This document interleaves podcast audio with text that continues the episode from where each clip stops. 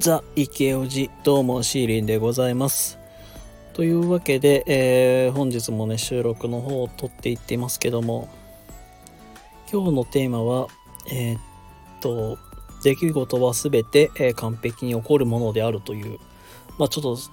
まあ大ちょっとしたねまああのマインドセットのお話をねさせていただきたいなと思いますので、今日もねしばらくお付き合いいただけると幸いです。ということで、今日皆さんに大事、まあ大事にしてほしい考え方というかマインドセットというのが、えー、まあ起こることってまあ全てなんか完璧なんだっていうこと、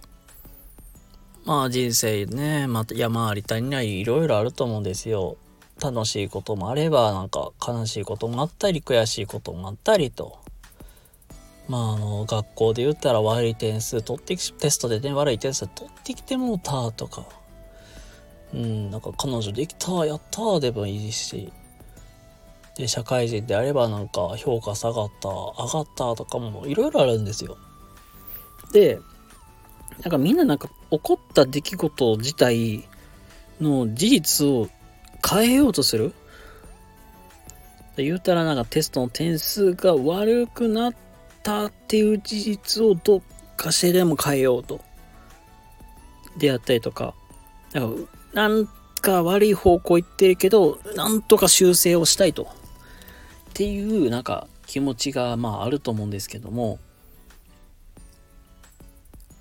実際変えようとするんじゃなくて、起こったことはまあ全ても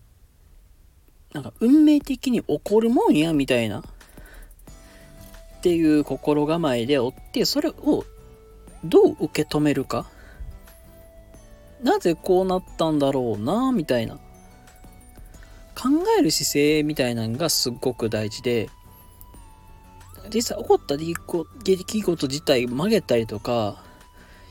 人の考えって曲げることはできない、変えることはできないんですよね。だから受け止め方、返しどう解釈するか、まあ、ここがまずすっごく大事なんだろうなって思うんですよ。